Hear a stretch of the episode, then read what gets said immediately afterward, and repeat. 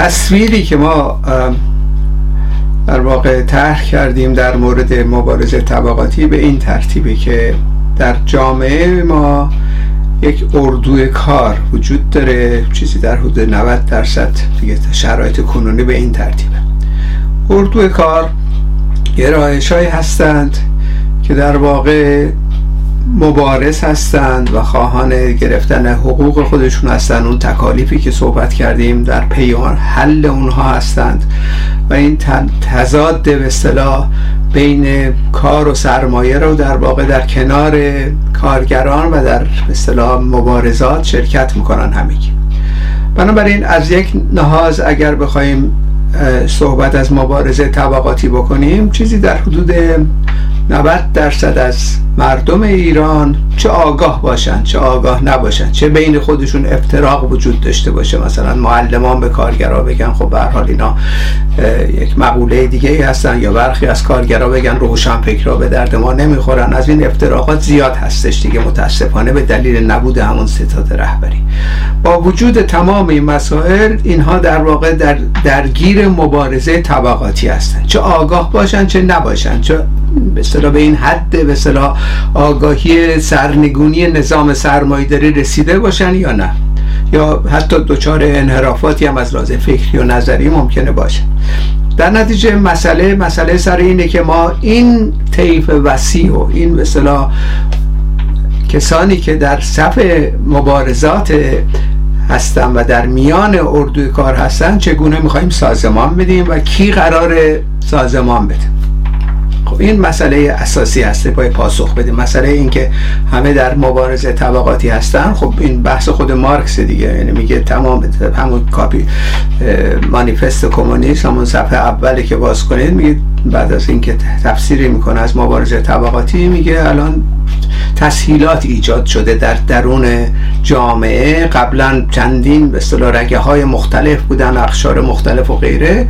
امروز دیگه ما شاهد دو اردوگاه هستیم. اردوی کار اردوی سرمایه و در درون اردوی کار کسانی که به هر حال نیروی کار خودشون نیروی فکری خودشون رو مجبورند بفروشند. نه اینکه میفروشند یا کار می‌کنن و غیر مجبورند. اگه نکنن در واقع خانوادهشون ممکنه گرسته بمونن یا اینکه وضعیت وخیمی پیدا کنن.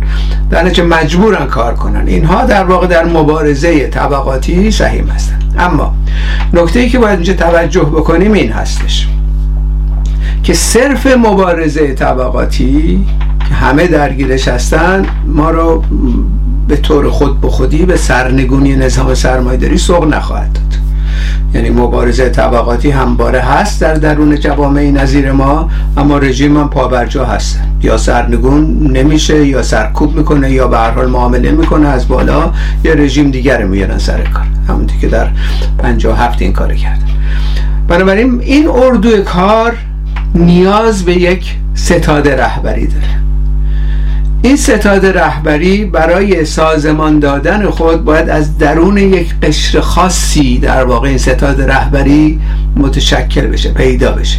این قشر خاص بنا به گفته خود مارکس در واقع در کاپیتال این اشاره می‌کنه که در کل جامعه یک بخشی از جامعه یک بخشی از همین اردوی کار آگاهتر میشن از سایرین. آگاهی یعنی چی؟ آگاهی ضد سرمایداری بیشتر پیدا می‌کنن.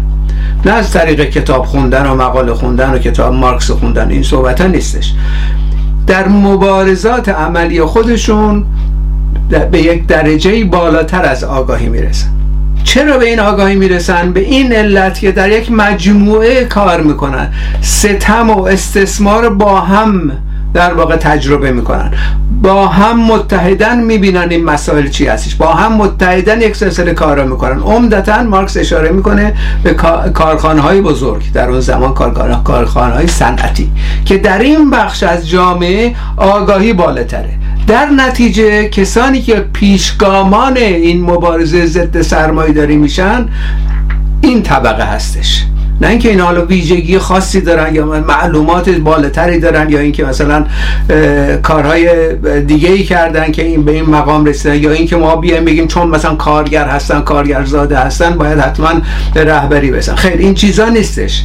مسئله آگاهیه. و ببینیم در درون این اردوی کار آگاه ترین بخش در واقع به علل عینی به علت اینکه در یک تجمع بزرگ دارن کار می‌کنن. برای اینکه استثمار و ستم و در واقع احساس می‌کنن به طور روزمره و از همه مهمتر مبارزه دارن می‌کنن. از روز اول مبارزه کرد طبقه کارگر از وقتی که سرمایداری پا به عرصه حیات رسید.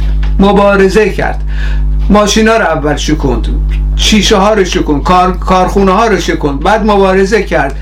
سندیکا ساخت. اتحادیه کارگری ساخت. اینا در سطح جهانی میگم بعد وارد ساختن احزاب سیاسی شد احزاب سوسیال دموکراتیک ساخت و غیره تا به این درجه رسید که در واقع تجربه غنی در روسیه پیدا کرد یه کار به صلاح شکل سازماندهیشون متفاوت شد تا به قدرت رسیدن. قدرت از دست دادن مشکلی نیستش. دوباره باید در واقع ما تلاش کنیم که همچی اتفاقی بیفته دیگه با کاملا آگاهانه. در نتیجه در میان اردوی کار ما شاهد یک بخشی هستیم که آگاه دارن حالا در این شرایط اگر با این تحلیل های مارکس رو بپذیریم و اگرم نیاز هستش که به هر حال این عده در واقع از درون این عده افرادی باشن که اون ستاد رهبری رو تشکیل بدن بنابراین تمرکز اولیه ما به عنوان مارکسیستا در درون این بخش است و در درون آگاه ترین این بخش هستش. یعنی کارگران سوسیالیست هر روز اتفاق نمیفته کارگر سوسیالیست در ایران باشه.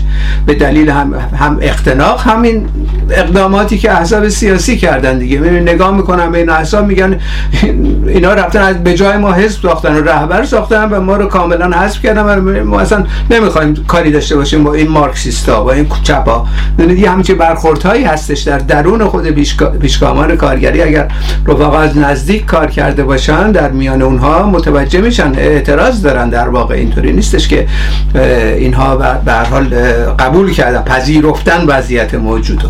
بنابراین اینها در واقع کار مارکسیستا دقیقا اینه که پا رو زمین در درون طبقه کارگر از طریق هسته ها در مبارزات این بخش آگاه شرکت مستمر پیدا کنند و از دل اینها از دل مبارزات روزمره طبقه کارگر یک بخش کاملا برجسته اینها. یعنی هم آگاهی سیاسی هم آگاهی تشکیلاتی همین که سوسیالیست خودشونو بدونن و همین که جسور باشن همین که رعایت کنن مسائل امنیتی رو پیدا کنن که ممکنه در کل ایران امروز از صد نفرم تجاوز نکنین عده که میشمرم. ولی به هر حال این عده که وقتی پیدا شدن که حالا علائم اولیش دیده میشه که این سمت سوی عده دارن میرن. عده قلیلی ولی به هر حال ما با توده های خیلی وسیع نمی‌تونیم در داخل ایران سازماندهی بکنیم. به طور علنی و عمومی دیدیم دیگه نشده. بنابراین این عده دور هم این ستاد رهبری رو تشکیل میدم برای چی؟ برای که توده ها رو به قدرت برسونن. نه برای که خودشون رو به قدرت برسونن. حزب بلشویک به قدرت نرسید. اینا خلاف این اتفاقاتی هست. اینا در واقع شایع پراکنیه که لنین اومد و دیکتاتور بود و اومد دستور داد و 20 میلیون کارگر در واقع در داخل روسیه که مسخ لنین نشدن که خیلی هاشون اتفاقا بیشتر. اکثریت همیشه طرفدار منشویکا بودن اتحادیه کارگری و گرایش های مختلف. حتی شوراها در واقع یه دوره اکثریت دست منشویکا بود. بعد بر اساس مبارزاتی که بولشویک ها در درون کارخونه انجام دادن. بدون که سر صدا بکنن اگه خودشون رو معرفی بکنن. کسی بدون اینا اصولا عضو حزب بولشویک اساس لنین شناخته شده نبود. از چهره هیچکی نمیشناخت. لنین چه قیافه ای داره؟ وارد ایستگاه فنلاند شد کارگران نشسته بودن. اینا نشسته بود اونجا. از لنین پرسیدن لنین قراره بیاد مثلا برسه کجاست؟ خب من اولا رسیدم.